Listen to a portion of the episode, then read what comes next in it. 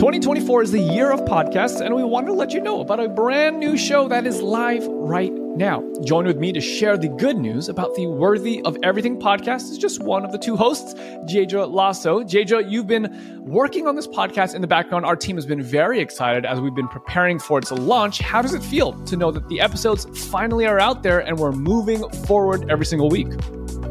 It is so exciting, and I am just excited to see where God takes it. And I have so much hope that it is going to be an incredible blessing to the listeners. Amen, amen. But as I understand it, this is a show tackling the issues of mental health through the lens of the gospel. Can you share just a little bit more about the heart and the intent and who you're really trying to serve through the Worthy of Everything podcast? So, I personally was freed from depression, and as I've come to understand my freedom from sin and identity in Christ, I start to recognize all these amazing gifts that God has given us. So, yeah, just exploring and hearing awesome testimonies about how to walk out true intimacy with a loving father who pursues his kids.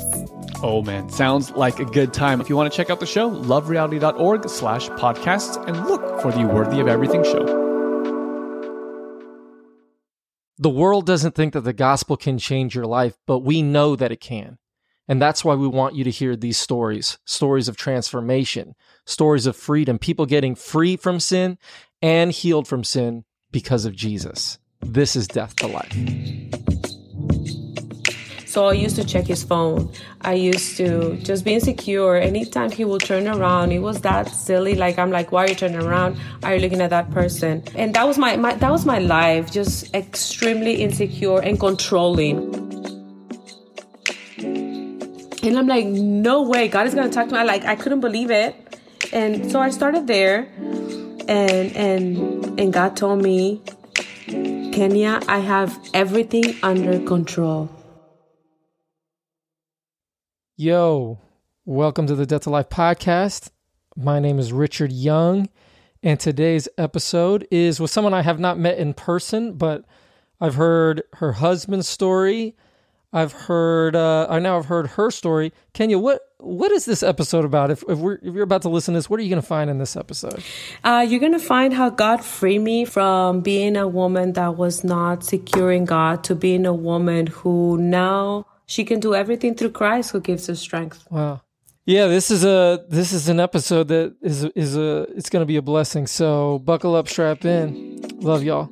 Appreciate y'all. Man, this is real talk. God is loving on me. Colorful and innocent, that's on me. Got me standing in the light, and it's on me. It's a new heart, it's a new beat. It's a new thing, it's a new seed. It's a new king, it's a new dream. It's a new heart, it's a new beat. Ay, got me singing like. Oh, got me singing like.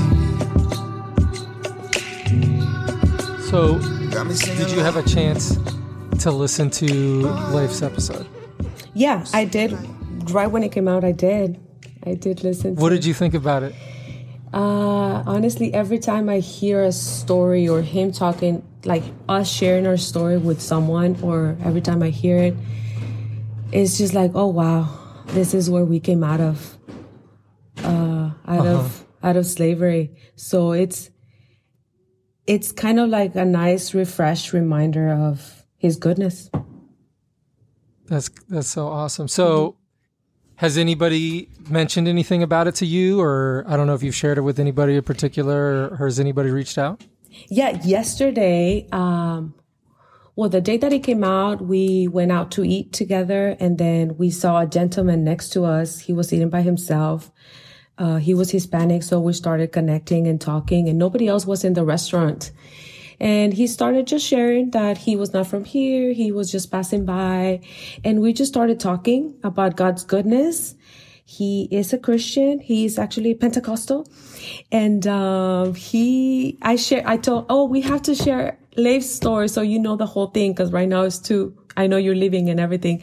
So I, we exchange phone numbers. I send him the text and just yesterday, he emailed me, he texted me. He's like, Oh, wow. Thank you for sharing that to me. He's usually traveling So he had some time. So just yesterday night, I haven't responded because it was too late to respond. But uh, mm-hmm. it was good. We've never met this guy. He actually paid for our food. He left, paid for our food. So it was amazing. It was just good to share with someone that we have no idea who he is and the struggles and anything. But uh, we're we're staying in touch with him. Wow, I I have uh, that's beautiful. I think one of the blessings of the podcast is like in a conversation you can't just like break down your whole story, right? With somebody like, oh, and it's kind of weird to even start that conversation where you're just like, uh, let me tell you about my marriage or let me tell you about my, you know, lust addiction or my anger addiction or anger problems or whatever. But if you're like, oh yeah, I told my my story here, here's a testimony, I'll just send it the link. People understand podcasts and that's super cool. So um I'll be honest with you. I recorded with we recorded Leif and I recorded how it was a long time ago. It might have been four or five months ago. Yeah. And then we just put it out recently. So I haven't heard it recently. I have a hard time hearing the story again after I've recorded. Like I usually like right now I'm listening to a bunch of episodes from season one because I've forgotten them. Mm. And so it's fun for me to listen to it again. But because Leif is so recent, I haven't uh, I don't remember a ton of it, which is cool because I just kind of want to hear your story from scratch. And I know mm-hmm. that whatever Leif was going through had an effect on you.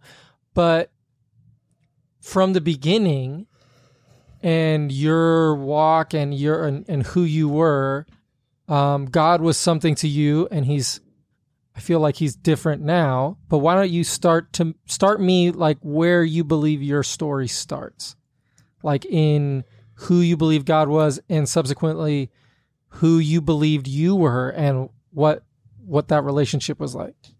Okay. Uh actually I was just this morning I'm like God, what do you want me to share because there's so much of my story and I didn't know it was that much. So um I'm going to start I remember in elementary maybe being like a third grader or second grader. So that's what 6 years old I remember seeing all the kids uh, doing cards on Father's Day, and I grew up without that.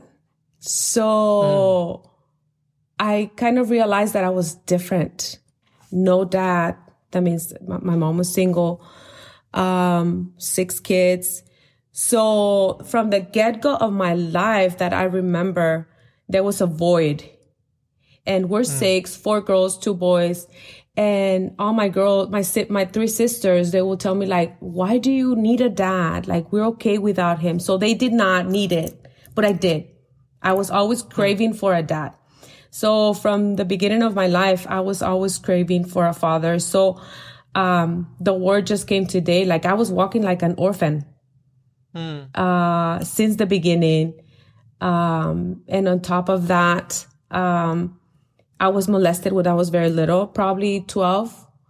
Not too little though, not too young. Yeah, that's pretty. Uh, yeah. Yes, I was around 10 to 12, somewhere there. I don't remember. Uh, I was molested by uh, a family member. So that's like it created something on top of that void. Hmm. uh, that marked my life.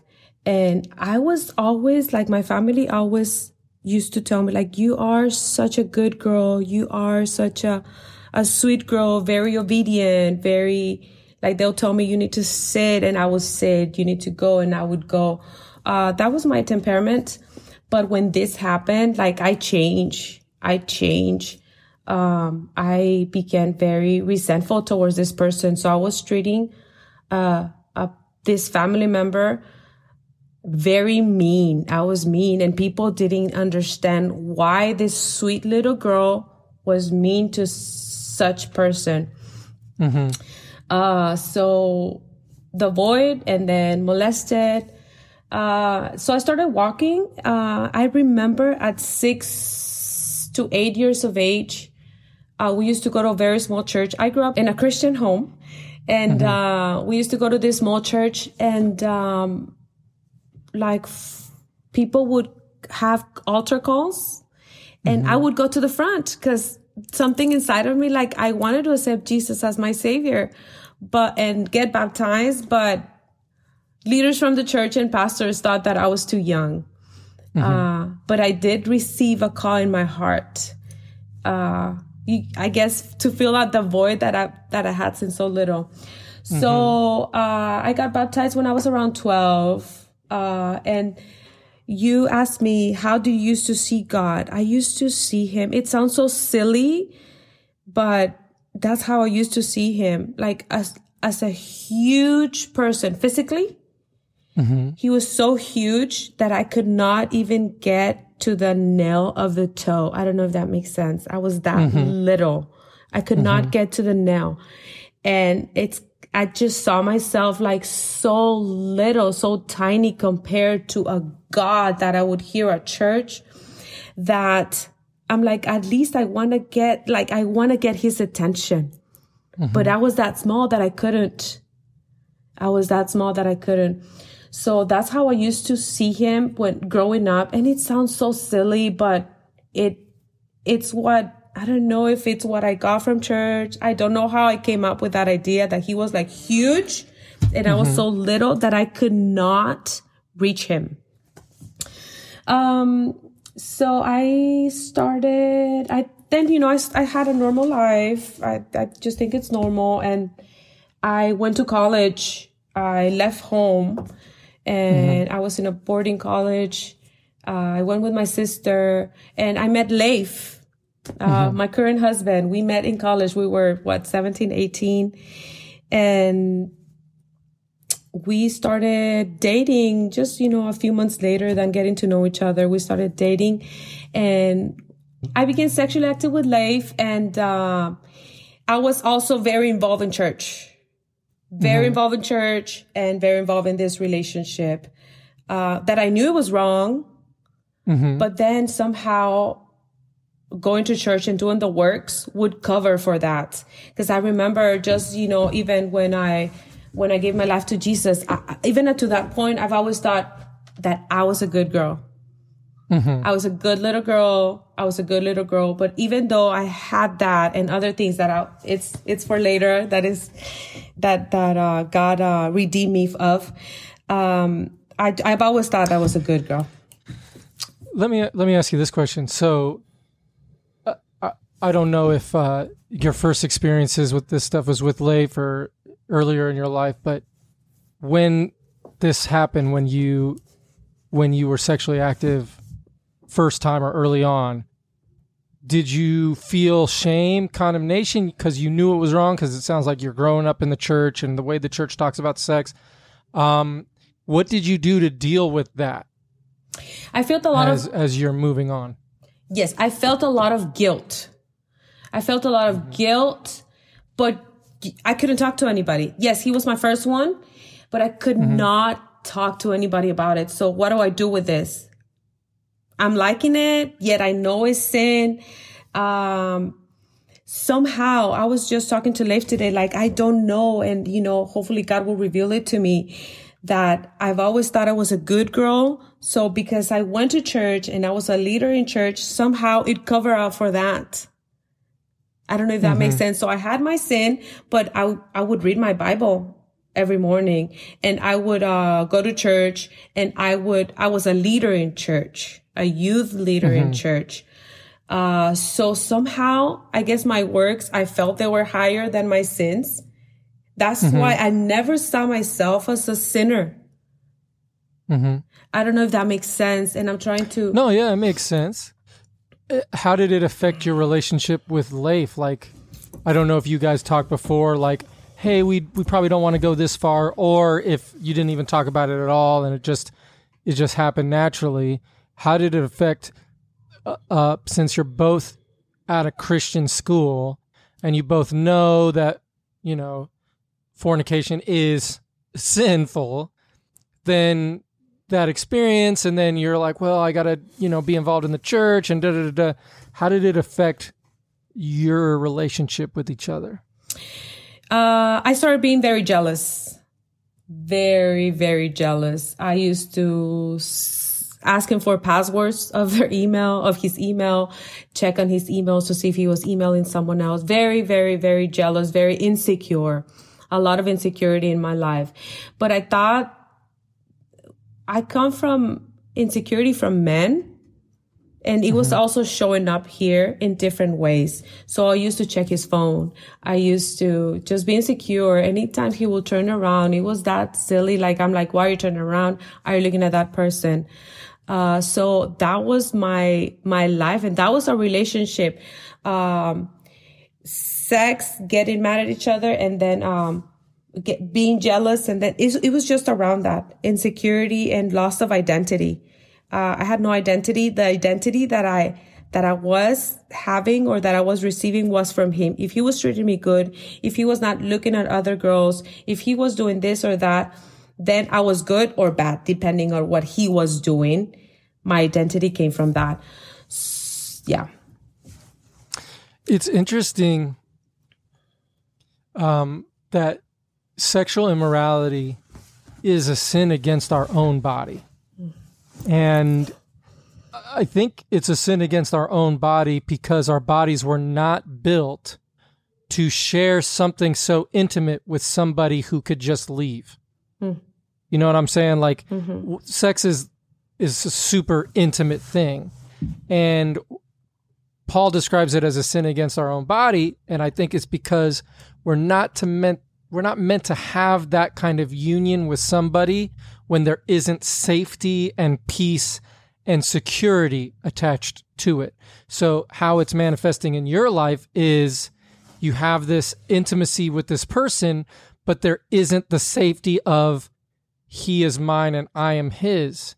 So, if I don't know why or how it manifested in as in jealousy or insecurity, but it certainly did, right? And now you're looking around and you're just like, and it's interesting that the sex is the thing that jump started this idea from what you're saying, correct?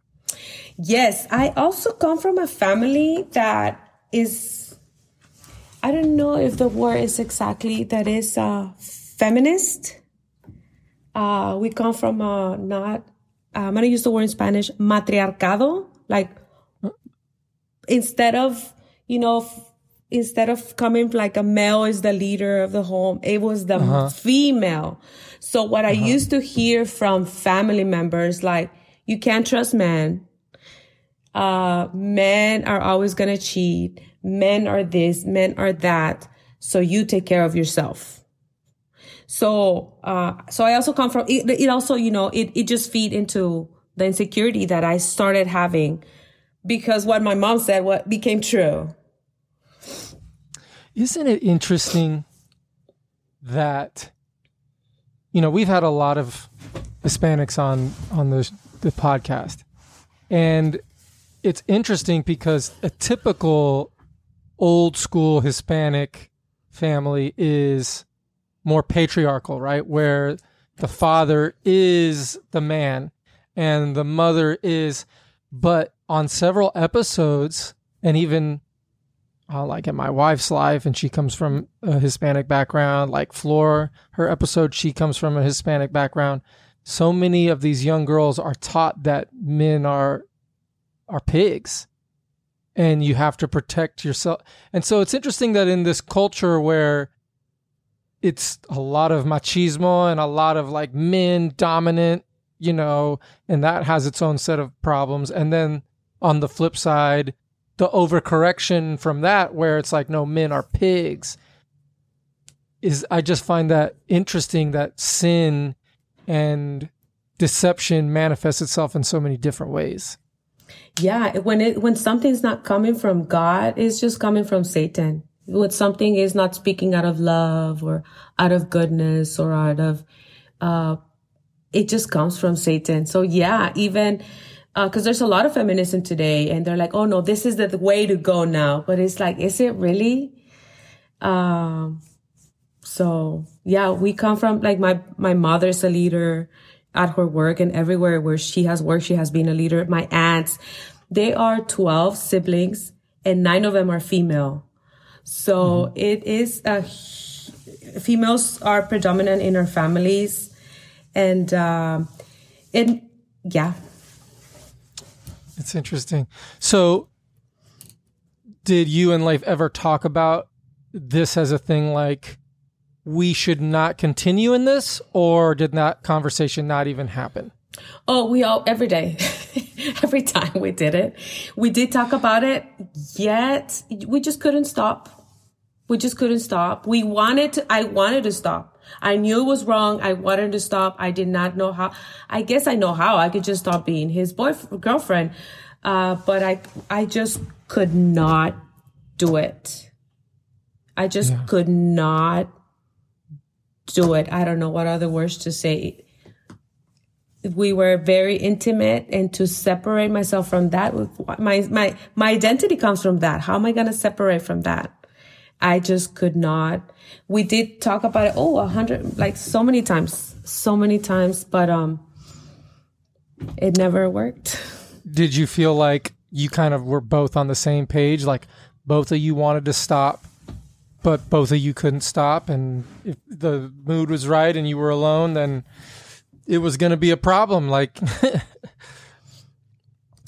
uh, yes, I think we both were on the same boat. We both we both were felt guilty. We're like, man, I feel bad what I'm what we're doing. We both will say the same thing. Uh, I was being sincere, and I think he was too. Uh, and we're like, okay, we're not gonna do it anymore. And we, it was nonsense. We were just back at the same circle. Yeah, circle. Yeah, absolutely. Yeah. So what happened after that? What happened? So, um, he, I guess he got tired of my insecurity because I was looking for him and very, very, very insecure, very insecure, very shameful. I'm not ashamed anymore, but it was very insecure. And, um, he broke up with me. And the day he broke up with me, I knew it was it. We have tried to break up so many times, but the day that he did, like, I knew it was the last time we, we were going to see each other. Yet we were in the same university. We were still having some classes together, but I knew it was the last time. And that day, I think is the first, it is the first time that someone broke my heart, uh, hmm. in like literally in pieces. And I remember going into the house when he left me. He had a car. He left me in my, in, in the apartment that we were living. Uh, nobody was there. So the moment I went in, I just started crying and crying and crying and praying crying and praying, crying and praying. And I'm like, God, why did this happen to me? And I just started just screaming at God and telling God, why, why was my, my life so messed up? And the moment I finished, I just, I was talking to him like for 10, 15 minutes. The moment I'm done, mm-hmm. I just felt like a peace. Mm-hmm. And I'm like, oh, wait, I was just crying and couldn't stop crying, but I'm at peace now. So mm-hmm. something happened in that prayer, you know, that peace. And I, and I remember because I, we all know the song that there's a peace that surpasses understanding. Like I got it there for that moment mm-hmm. of my life. And I'm like, wow. And people would ask me, Hey, how are you doing? Cause I have breakup before. And of course I was super bad, but this time I was good, like good, mm-hmm. good, good, uh, within that topic. Right. Um, yeah, I still had, you know, unforgiveness, hatred towards people. I still had other issues in my life, but in regards to that, God came, healed, and I had peace. I don't know how, like, that was the only word that I could describe. People would ask me, how you doing? I'm like, I'm doing great. And he started dating a girl like a couple weeks later. He started dating another girl and I had peace. I, and then hmm. he was going to marry like a few months later. He got married a few months later and, um, I pray over them. So every time like a guy was not in my life, I did not have many boyfriends, uh, two or three. Every time a guy was not in my life, it seems like I, I kind of always went back to God. Uh, so it was really interesting. But when, hmm. when a person would come in, he would replace it. He will replace my God, where my identity was coming from and stuff like that. Yeah, we we end up making these relationships idols. You know, they become our identity. They become like they determine how we are, or or how we can maneuver, like what we believe about ourselves, um, by these relationships. So, in many ways, it's idolatry, right? Oh yeah. Um, uh, yeah, I didn't know, and it's part of my what, what God revealed to me uh, when I gave my life to Jesus. Uh, and it was one of the, of the ones that really, really touched my heart. And I'm like, oh wow, I've never thought that I replace him for all these guys that were coming my way. Yeah. Hmm. So he ends up getting married. Uh, what about you? I started dating another person, and um, same story. Um, yeah. I was about to get married as well. I'm so happy I didn't. uh, but the same thing, uh, the same story, insecurity, uh, being sexually active. Um, it was just the same, the exactly same cycle. Uh, mm-hmm. nothing different. Uh, I got cheated on, uh, by a couple guys. And then, uh, after I think like five years, uh, Leifs looks me up on Facebook. Mm-hmm. And he started, he, he started texting me through Facebook and I'm like, yeah, I don't cross that line. I might cross other lines, but I don't cross the line of someone being married and me talking to them. Like I, I won't do that. So, um, he said, Oh no, I'm getting a divorce.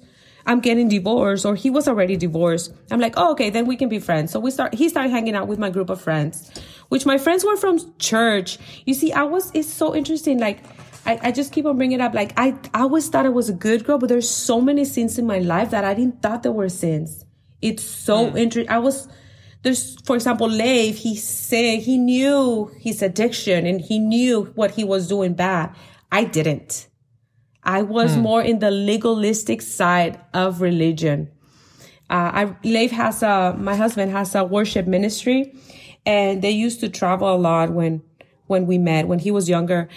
And I was even against his music because he was too wild. So, but then it was too wild. At the same time, I was having sex with him, but the music was too wild. God would not accept that kind of music. Um, so I was in the very. Isn't this crazy? doesn't make sense. Nonsense. uh, and so many people live like, like for example, you're just talking about how you got cheated on a couple times. Um, with these, you know, and cheating is wrong, right? It's of wrong course, it's to wrong. cheat on someone. But we're you're sexually active with them, and they're cheating on you, and so it's just like, well, that's worse. That's the really, really bad thing. Like, what we're doing is bad, but that's doubly, but like, it's all deception. It's all lies, right? It's all sin. Yeah, we, we, our eyes are covered by sin and we can't see things for what they really are. Uh, I just cannot get off of like, I was a good girl, but I was in sin at the same time, like in real sin, mm-hmm. not the sin that someone put over you and you probably don't, can't forgive, but I was in, I was sinning. I was having sex and I was being a leader. So, and I thought in the same time that I was a good girl. So I was very blind. I was very blind by Satan, and there's no other word to say it. Um, I was. If you were a leader and someone came to ask you, like, "Yo, I'm struggling in this or struggling in that," did you feel like back then that you you had answers for them? Oh, not at all in my mind, I'm, I would not share anything about me. I was very, very, very, uh, cautious what I would share, right? Because the, I'm a leader. I'm a youth leader. Uh, mm-hmm. so no, I had nothing to, I, nothing. I had no tools, um, nothing to say. Hmm. So Leif contacts you again on Facebook after he's been divorced. What what did you think about that? about I mean, no, we just started a friendship. I didn't thought anything. Uh-huh. I didn't thought about going back with him or anything. I had just finished up our also a relationship, so I was not in the mind of looking for someone. Uh, yet we started getting along so good. We were always good friends as well. We were always good friends, like talking, like we were always good. So we started a friendship, and then it turned back again into the old self, the our old lives. It just went back again to our old life and and the same cycle we couldn't. Yet this time, um, we thought we were more mature because we were what five years older, and um, he cheated on me. And you see, I we go back to the same thing. Like that's the worst thing. He cheated on me with a with um with a lady and I found out um and I said I don't want anything to do with you. Like I'm done with you. And he mm-hmm. actually apologized and oh I'm so sorry, I'm so sorry, I'm so sorry. Flowers, everything. I believe him. Um and he did it again with the same person. And I said no more, like I can't I won't do this, you know, cuz now I'm thinking about getting married uh, I'm already around 25 or so. Uh, I was supposedly me thinking serious. Uh, mm-hmm. and, um, that really, like, it broke my heart again. But, um, I went back to God again after they, it's just this, there's a guy in my life, I start sinning physically, but then he's not, I go back to God. So I went back to God and, um, and it's just, I, a couple years later, he, a year later, he reached out to me and I saw a changed guy. I really saw a changed guy.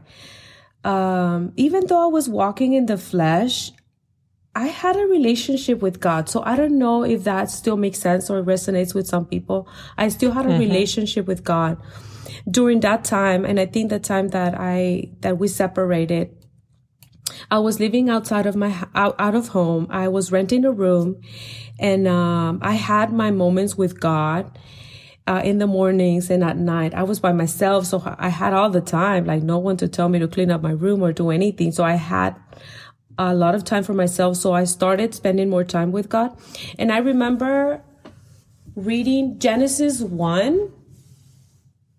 I read it once and I'm like, oh, this is interesting. Let me read it again and let me read it again and let me read it again. And, and my eyes it somehow started opening to some new reality that I just wanted to read it again and again. And I kid you not, I'd read Genesis 1 like 20 or 30 times that night. Hmm. It was a night. And the last time I, I was reading, I'm like, oh, I was crying and I'm like, I have a dad and he's always been there. And God told me, I'm your dad. Like, remember hmm. I had a void that I was trying to fill out uh, mm-hmm. because I was molested and no dad. And I've always wanted a dad. Like dad was a big thing in my life. And my eyes were open that I had a dad. And I started walking with a confidence that I had a dad. Uh, yet, you know, I was walking in the flesh, but I had a dad. So I don't know how that makes sense as well. Uh, oh no, I mean, that makes complete sense. We learn like God in his wisdom mm. reveals things to us that we can understand and we can grow in. Mm. Um, you know, we believed in Jesus. You know, both of us are from Christian backgrounds our whole lives, and so we believed in Jesus. But there's been so many lies in there, and to reveal something to us that's not even going to make sense, like if back when you are, you know, first in this relationship that God reveals like all this other stuff, it's in His wisdom that He just kind of is slowly but all I mean slowly and at the same time everything has already been revealed through his word. But just saying no you know i'm coming after you here. I want you to understand this. And so yeah like there's things that we're just growing and growing and growing in. Yeah. Well that happened before i got married with leif. Um, i started walking with that confidence and it was beautiful. I saw several miracles. One of the miracles like somebody crashed my car and then it was at my cousin's um, I used to work for my cousin from her house. She had an office there. And then she told me, Oh, they crashed your car. And I, I, I had such peace because I had a dad. So I'm like, okay, thank you. And she's like, are you, is everything okay? I'm like, yeah, that's fine. So I, I closed the door. I kneel down and then I said, well, you say you're my dad. Well, it's now you need to show up because if I have a physical dad, I can go and tell him, Hey, can you help me out? Pay to repair the door of my car, but I don't have a mm-hmm. physical door, dad. So you said you, you told me that day that you were and I, and I know that you are. So take care of it. So I started working. A couple hours later, a lady came, brought the insurance and told me what, what happened, what had happened. Mm-hmm. And, uh, my car was fixed and paid for. So I knew he did it. And so I had several encounters throughout my life, yet my identity was not in him a hundred percent. So mm-hmm. I married Leif. Somehow he convinced me to marry him. he, by that time, I knew he was reading his Bible. I could see it. Uh, the way he was speaking was, it was different than the way before. And, um, we get married. But the, mo- I thought I had forgiven him from the, the cheating aspect. The Mm-hmm. moment we got married, I knew I didn't. Mm. Like a month, like after the honeymoon, like when we we left as missionaries, when we were at the mission field, I knew I did it in my heart, and I'm like, no way, I'm here. One month of getting married and knowing that I have not forgiven him, uh, it was um, that moment of realization was was very painful in my life, and um, and as I think our marriage started getting worse from that. My insecurity was still there. I would check his phone because I had more access. He had it next to me. Uh, what are you looking at? So my whole story all over again, but in marriage. And, um, it was, it was pretty sad. We were there like that for six years. On year number four, I remember we were, uh, in a Christian university and, um, he was, uh, doing his master's in divinities and I found out I was taking a master's in at um, clinical mental health. So that semester I was taking the class of addictions. And that week, when I found out that my husband had a pornography addiction, uh, every week we would go over an addiction with the professor. And that week that I found out, it was the week that I was going over the pornography addiction. Um, How did you find out he had one? I went, remember, I'm very sneaky and I'm very, I looked through his stuff. So I, he left the computer, his computer. I never found anything on his phone, but he left his computer at the house one time and I just started seeing the history because I'm insecure. He's going to cheat again. He's anytime he's going to cheat again. So I, he, I look at his, the history of, uh, YouTube and I saw, you know, whatever he has been seeing. And somehow I remember the day, somehow I'm like, oh, he has an addiction. I didn't see it like he's cheating me or he's betraying me. Because remember that week, it, it just seems mm-hmm. somehow like God was taking care of my heart already. And um, I was doing the class of addiction. So I saw it as an addiction through the clinical eye. So I told him, so let's come up with, with a plan. So whenever, so we came up with this, a plan. Did he I, fess up right away? Did he say, "Yeah, I, I have an addiction"? Or Yeah, yeah, he how did that it. conversation go? it was I was just calm. I'm like, well, you know what? It is an addiction and we can work it out. I just didn't see it as betrayal or anything. I just seen that something that he had. Uh yet going back to life in my insecurities, I would I mean, well, there's a reason. You're you're watching and then you cheated on me and then so I had a reason to be insecure. I had a reason to always be checking on his phone. Um and that was my, my that was my life just extremely insecure and controlling. Where do you looking at? Why are you looking to this person? Why is she texting you? Why is just uh things that today i see myself like oh i can't believe i was that How with Um, the plan for the the getting over the pornography addiction? Did you feel like that was successful? Did Oh, he feel yeah. like that was successful? I thought it was successful. He told me he was, you know, it was working because we call it the 90 second prayer.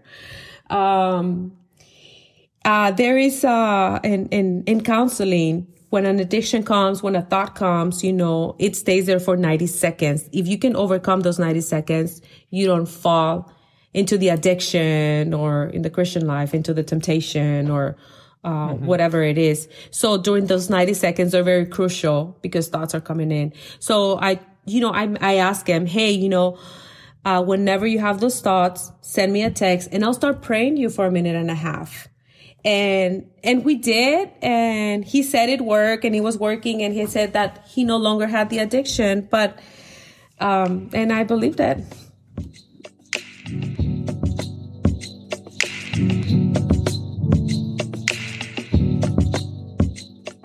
Okay, I wanted to take a break right now to tell you about our Bible studies. And we have Bible studies. We have we have them almost every single day. So if you want to vibe with this community, you want to talk to people who have been walking this out, you have questions, you want to you want to see where in the Bible it says the stuff that we're talking about, then like I said, you have many opportunities. We got Monday night. We got Tuesday morning slash Tuesday afternoon, depending on what part of the country you're in. We've got Wednesday morning. We got Wednesday night. We got Saturday morning, Saturday afternoon.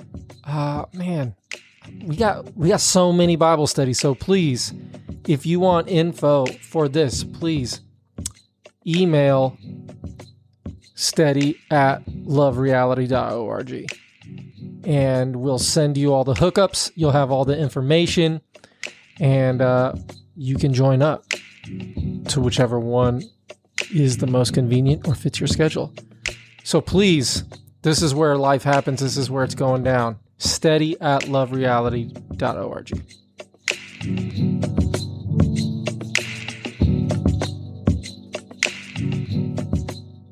So you get to California. what happened? yeah, we moved to California, and um,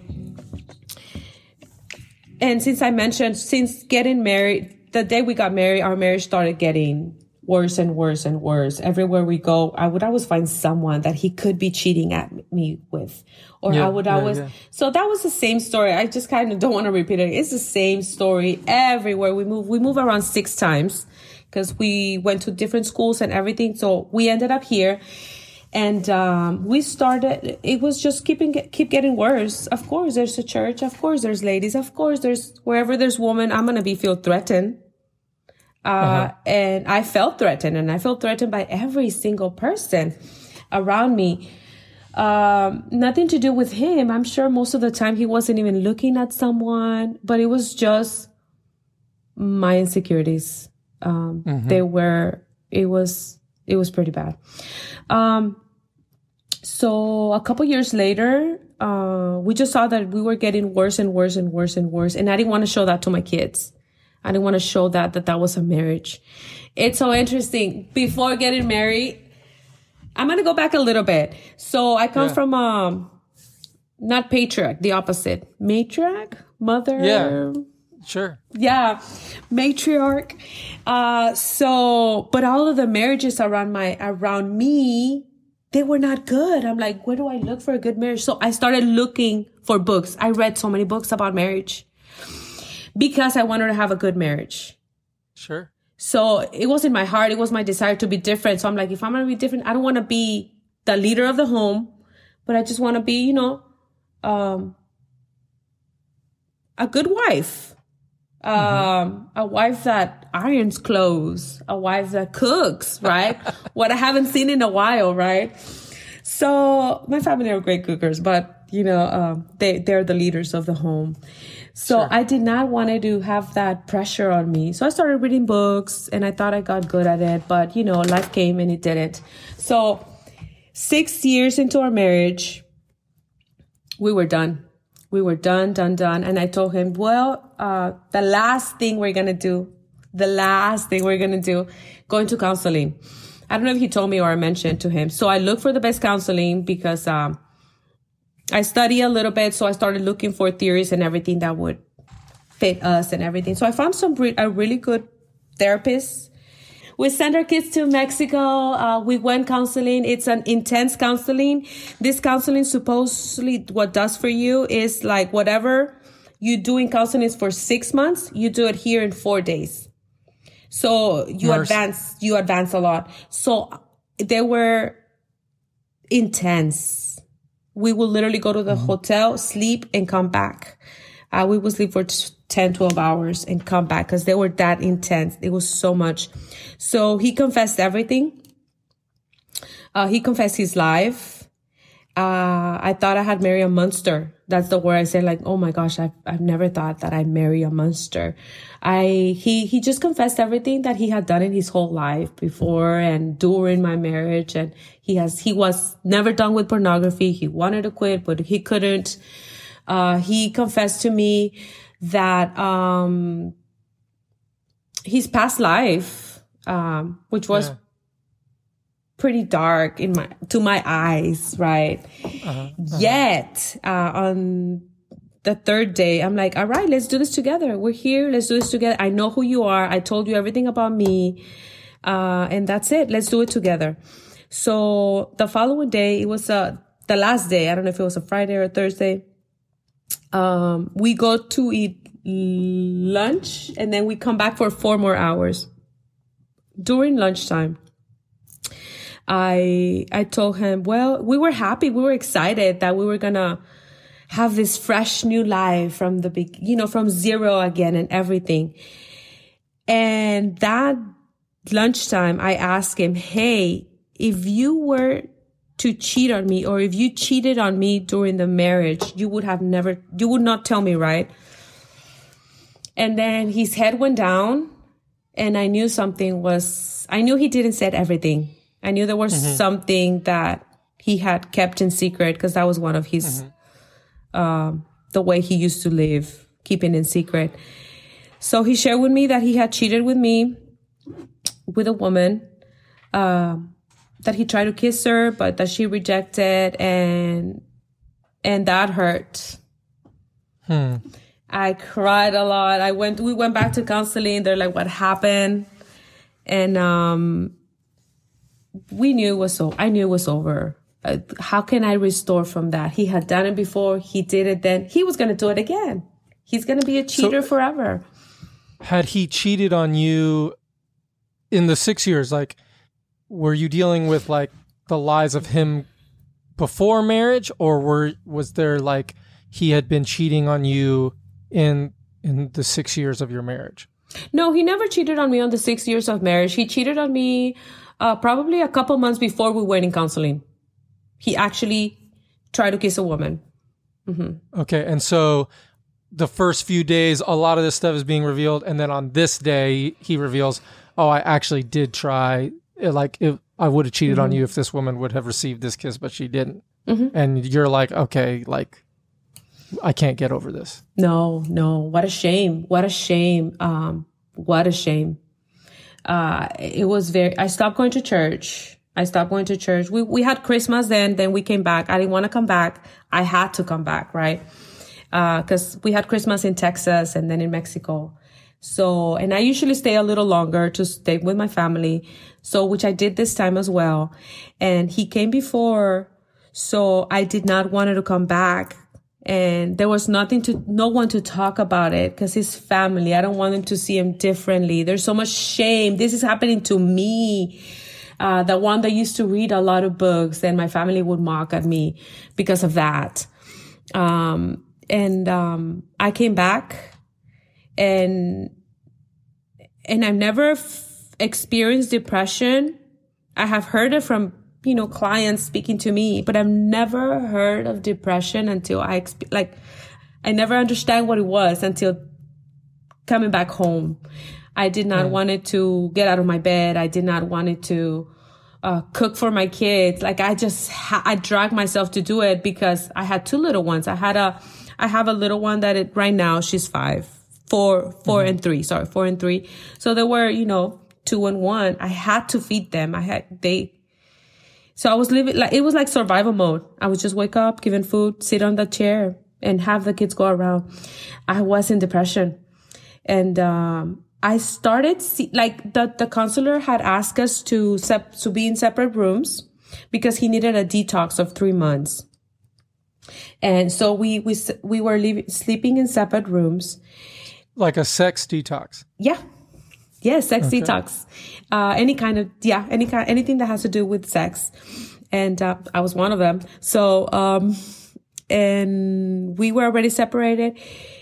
He was different, but I could not pinpoint what was different about him because he have given his life, uh, um, on, on January and we're talking about February, March that I came back home. Mm-hmm. And he will tell me, Oh, you should read your Bible. And I felt so judged. I just felt yeah. so judged. I, I wasn't able to open my Bible like four years ago. And I love reading my Bible like throughout my life. But it has been, I remember four years that I couldn't open my Bible. I put it next to my bedroom to to see if when I wake up I would read it. Nothing. I I couldn't. I could not open my. There was something that I just could not literally open my Bible. So uh, I just felt judged by him, and he was. We didn't talk much back then. I was just bringing up the topic of divorce, um, because I didn't want to leave that life. I stopped going to church, um, because it was very embarrassing just to come to church and just have two two faces you know at home something and here something it was i just didn't want to live that life so i stopped going to church stopped reading my bible and um one Saturday, I remember I did open my Bible and I read one verse. I don't remember what. I knew there was something inside of me that I knew I could not get divorced if I wasn't right with God. Hmm. But I didn't hmm, know what that meant and I didn't know how to go back to be right with God. I couldn't open my hmm. Bible and it was for me it was that's a huge thing. He speaks to me through the Bible. So I just I wanted to get divorced, but I wasn't making the decision because I wasn't right with God. Hmm. And um, that was in me. Like I knew that I needed to get right with God because I would make the right decision. And um, so, and but I couldn't.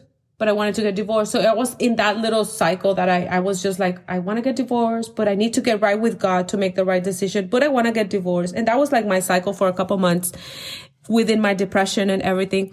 So one Saturday, he goes up to my room because he was staying downstairs and he's like, Oh, there is a couple that is going to share their story on how, uh, they, the, the female forgave the guy for, for cheating and for some that, that, that he has done towards her. It's kind of a little bit of our lives. And I'm like, Oh, maybe I'll get a tip or something. Yeah, I'll listen to that. Mm. Uh, we're not talking very well, Leif and I, at this time, but Jayla was going to share her testimony and uh, through Zoom. Mm-hmm. But that time, uh, he comes up again and he's like, well, you know, uh, they're not going to be able to do it. So maybe another time. I'm like, okay. So he goes back downstairs and I stay upstairs. And then he comes back. I'm like, what do you want? Right? Like, mm-hmm. I don't want to see you right now. And he's like, well, they said that they can talk to us through FaceTime. And I'm like, okay, I'll do that. Cause I'm just going to listen to them, right? To see. And mm-hmm. for me, I'm like, I'm going to get some tips. Maybe I can forgive him and maybe I can move on or something. And, um, so they start sharing, they, they call us and we were there, Leif and I, hearing their story. Uh, Jayla and Eddie, they share their story with us. And I was so drawn to Jayla's story, how she at such a young age has started walking in the spirit. And one of the things that I've, cause I've, I was always kind of like inclined, I was going back to Jesus, right? In my own way, in my own way, kind of going back to Jesus. So I was so inclined to her story that, that God was talking to her. And I'm like, I didn't know he would talk to people. Remember, I've always wanted to reach God so he could see me. Mm-hmm. Mm-hmm. And that was very interesting. And I just hear the whole story and they say, so why do you guys want to hear our story? And I'm like, well, uh, it's kind of our story. And I started sharing with them. Um, they asked me. And so I started sharing with them exactly kind of like their story was our story. Uh, mm-hmm. same, same issues, uh, same sin, same everything. And her story as well. She said she was, she thought it was a good girl, but then, you know, she had her own stuff that got work with her. So just everything was almost the same. And um, I remember them asking, So you want to give your life to Jesus? Because it doesn't have to be like that. And in my mind, I remember I'm like, I've, I'm already baptized. But then there was something that they knew that I did not know. Hmm. Uh, but I'm like, okay. And I'm going to be so honest. I just went with the flow. I had no idea what was happening. It was hmm. already, it was already probably midnight. It was already midnight and uh, I had no idea what was happening. Uh, and they, they started asking me, so, um, what are the lies that Satan has put over your life? And hmm. I'm like, oh no, Satan has not lied to me. like literally that was in my head. Like no, Leif had lied. like no, Satan doesn't lie to me. Like I have read my Bible and I, and I know my Bible, not, oh wow, pretty much, but I have, I know their stories. I know a lot of it, right? I, I read my Bible since very young age. So I knew a lot of the information, but I had no idea what they're saying. So I just said yes, but I didn't know what I was saying yes to. Honestly, hmm. no idea. And they started talking about the lies, and I'm like, I don't know, Satan. I don't think Satan has lied to me. I remember they pray over me again. I, I was that tough. they pray over mm-hmm. me again. And little by little, I started recognizing the lies. And I could not believe that they were coming from Satan. I just thought that it came from not having a dad, from being molested, from being cheated, from being, you know, all that. So I had a reason, but I didn't know the reason was Satan, not all these persons trying to get me. All these male figures, right? And um so I started confessing the lies. Um pride was a big one. I never asked Leif for forgiveness, not even once in six years. And that was the first, like, if I've never did anything wrong, uh, that was the first time that I've actually recognized that, that I was very prideful, that I live my life based on the feelings, that um, I was very controlling. I con- I wanted to control my marriage. I wanted to control my husband. I wanted to control my life so people can see, cause I've always wanted a good marriage. Since I didn't have it, now I have to control it so that could be a reality in my life, right? Um, another lie is like, I could not have a relationship with God back again.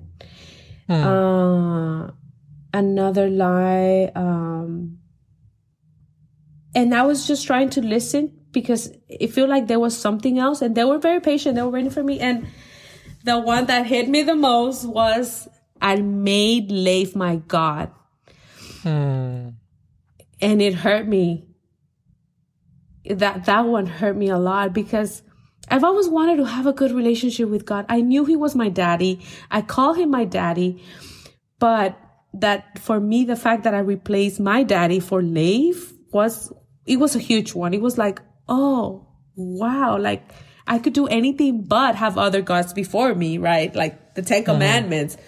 Um, uh, I was very to the legalistic side, to the law and right, everything. right, right. So, um, uh, they pray over me and and they said like something that I never thought that it would ever happen in my life. They're like, "Oh, God is gonna talk to you right now." So casual, so like, "Oh, God is gonna talk to you right now," and I'm like, uh, "What?" Like, I've been wanting this all my life. I I remember going to 40 days of the Holy Spirit and for and you know like. If you want to have the Holy Spirit in your life, come to this Bible studies. And, and I would go because I wanted to know what it was to have this Holy Spirit in your life. It was a desire to actually that it was in my heart. And I'm like, no way, God is gonna talk to me. I like I couldn't believe it. And so I started there and and and God told me, Kenya, I have everything under control. And when that happened, I kind of felt like, oof, like a like at peace. And then they asked me, so how are you feeling? I'm like, good. But I had no idea what happened. So we hang up and everything. I went to sleep right away because, um, it was already what, 1, 2 a.m. So the next morning I wake up and instead of looking to see what my husband is doing or what, of whatever he's at or anything, instead of being insecure, the first thing that I woke up to was to read my Bible. I'm like, I can't believe that I'm opening my Bible. I haven't been opening for four years. So I started reading and I started eating like the Bible, like a, like a kid with cookies. And, um, right after that, I stand up and I felt that I was floating. And I'm like, wait, this is weird. Like literally floating. So I, I go, I do this. I actually go and look at my feet and I was so light, but I was touching the floor. I was actually normal walking. but, I was like, I felt the lightest person ever. And then I remember one of the first songs that came into my mind right away. It's called El Loco from Felipe Garrido. It's got, people says there that I turned crazy because now I just talk about God, His salvation and it, like pretty much the gospel in that song. And I'm like, ah, that's me right now. And I was just started praising God like never ever before. Because remember, not all the songs would please God. But that day, like my mind did a shift and and I think I read a verse like I read a verse that it says when you have the Holy Spirit, now you're free to worship. And I'm like, oh, So I started worshiping God with songs that I, in the past, I would have thought that they were not good songs because God would not accept them. I started praising God and jumping all over my house and like, I was a new person. The day before I was in depression. That day I am just happy. Like that, that I've never received, like I've never been that happy in my whole life before. Uh, so, um, anyway, so I started having my relationship with God and I'm like, God, I stopped. I remember praising him in the middle of my room and everything, just jumping around. And in the middle of a song, I say, God, I know there's spirits out there that don't belong to you. So if this is not one of them, I don't want it. And, but for now, I'm to enjoy what it is because I'm, I'm, I'm to, I'm to enjoy my life right now. So I just keep on worshiping for a couple days. Well, not for the next morning. He wakes me up super early and he tells me, Kenya, salvation has come into your home. And I'm like, ah, I started crying and I knew I was saved before I, it was a, such a struggle to like, it was, it was, COVID just hit Hmm. those months. So for me, I was super scared that I was not going to be saved because I haven't opened my Bible. I haven't done the works, right? That I wasn't going to be saved. So that day, God told me, Kenya, salvation has come into your home. I knew I was saved. I knew my, my country is heaven and I knew that I'm going to heaven. Like, what better than that? Anyway, so Leif starts seeing me like different and a couple weeks later, he start asking me, uh, so I noticed you're different. Because remember, I forgot that I had a problem in my marriage. I'm literally in love with God. Like, I for, I literally forgot about Leif. I was feeding my kids and everything, but I was just like, my days were me and God, me and God, me and God, me and God. I forgot about that Leif existed or that I had a problem with Leif. So he comes up to me. He's like, so um, I notice you're different. Um, I want to know if you have forgiven me. He doesn't ask huh. for forgiveness. We're not sitting down on a table. He's just laying in the couch. He's like, Oh, I just want to know if you have forgiven me. I'm like, Oh, about that. Let me ask God. Because now I have a relationship. Now I talk to him. He talks to me. Now we, you know, let me ask God. Because, you know, it's kind of like, oh, I came to reality, right? I have a marriage problem. So, and I'm about to get divorced. So I go into, I go into the shower. I start taking a shower and God tells me in the shower, he told me, Kenya, you have forgiven Leif. And I turn around, like I look up, I literally like, what dad? She's like, I'm not asking you or I'm not whatever. I'm telling you, you have forgiven Leif. And um, and I asked myself this question, I'm like, would I marry him again? And I'm like, oh, yes, yes, yes. I remember three yeses came out of my mouth. I'm like, we no doubt. And um, I have it right here. That's why I, I'm going to read some of the parts. Um, he, I, and I started asking, I, I started saying, even though he cheated on me before getting married a couple times, yes. Even though he was not gentle at times, even though he lied to me, even though he hid me, stuff to me, even though he was very selfish, even though I started all his sins, right? I'm like, oh yes, with no doubt, I would marry him all over again just to be right where I'm at right now. What? Because it didn't compare to the goodness and the love that I was just receiving uh, from God. So I get out of the shower and um, I I see Leif and I'm like, hey, you know what? God just told, like very casual. it was so interesting. God just told me that I forgave you. And he's like, what? He started crying and I'm like, you cry? I need to go write this down because it's so good. I don't want to ever forget. So I came and I started writing it down and I started writing on the left hand side. I usually write on the right, but I, somehow I started writing on the left. And then I close up the notebook and God tells me, open it up because you're about to write. And I'm like, no, like I'm done with the forgiveness part that I did with my husband and that you told me, like, I'm done. He's like, no, open it up, Kenya, because you're about to write. So I had no idea what I was writing. So I hold on my pen on the right hand side and I wrote his stuff on the left and I started writing. And he told me, do you remember the time that you did an abortion? So let's go back a little bit. Leif and I, we did an abortion when we when we were together. One of the two times, we actually forgot about it because we said we were never going to talk about it, uh, and that's it. Is this when you were dating? Yes, when we were dating, we did an abortion, and um, every time I would see something like a movie that has an abortion or a little baby, you know, I would get triggered and I would go into a room or a restroom, kneel down and pray. And I will literally say this word, God, if you have not forgiven me last time that I prayed, please forgive me now. Because there was a lot of guilt in my heart from what I have done. So, and it followed me throughout the years. Uh, we don't know, we can't pinpoint the time but it's probably more than 10 years now. But so it followed me through eight years of my life. And um, that day, God wanted to resolve that issue. He's like, oh, so he was just dictating me. He's like, do you remember the day that you did an abortion? But if you ask me if I would come again just for that one sin, I would come. Yes, yes, yes. I will do it all over again just for you. Kind of like the same way that I was, that I did with my husband. It was kind of like the same way that was happening here. And then I started writing my sins. Um, despite my character, despite my pride, despite my control, like even though I went along with my feelings and not with you, uh, even though I didn't read the Bible, like I started all this, and even though I did an abortion, I started mentioning all my sins. And he told me yes, uh, without a doubt, with a smile on his face.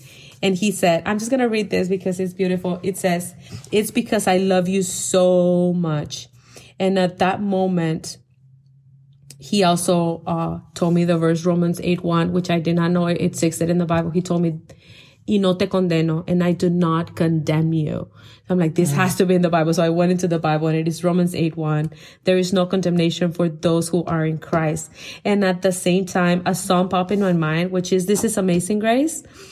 And the song goes, This is amazing grace. This is unfailing love that you will take my place and you will bear my cross. You lay down your life that I would be set free. Jesus, I love you and I will sing for you.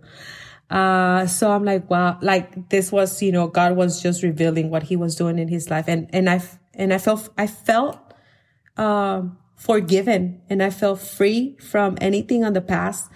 And something else just to close it up uh god with me that day. He's he he asked me to write. He's like you forgive not because a lot of it was done to you because a lot of sins were done to you but you forgive because i forgave you a lot.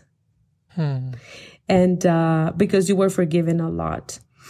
Um and that is um pretty much my life. After that i i we walk different. Our life has been different. God has uh, uh, done so many things on top of that. Um, I don't know what else to share. It's just so many goodness and So the the insecurity and and your identity coming from Leif, like what has happened to that since you've gone, understood your identity? gone, gone, gone. Uh, one day I remember, uh, God told me, Kenya, you will, I was driving and he told me, Kenya, you will be fine even if Leif dies. And I'm like, oh, okay. Okay. I am fine. Yes, I can be fine because you are with me. Um, yeah. So no insecurities. I could, it's just black and white. Uh, honestly, I can, I can, I know 100% my insecurities are gone. I could see it with someone and I'm like, oh, they're just talking. Uh, I remember being, checking his phone for hours. I'm not kidding, like four hours, sometimes at night, checking his phone. While Now- he's asleep, you're looking at his phone. Ex, yes, yes. So now I'm like, I'm not gonna waste my time doing that. If he, whatever he's doing, if he ever does it, is him and God. Something about um, having God within you and um, having that peace and that receiving His love. Like you get to see the person just how God sees them. So even though he might sin again, even though he might hurt me again, uh, I get to see him just how God sees him. Um, and it's just amazing. I, I could never thought that there was such a life of freedom, of goodness, of love, of gifts.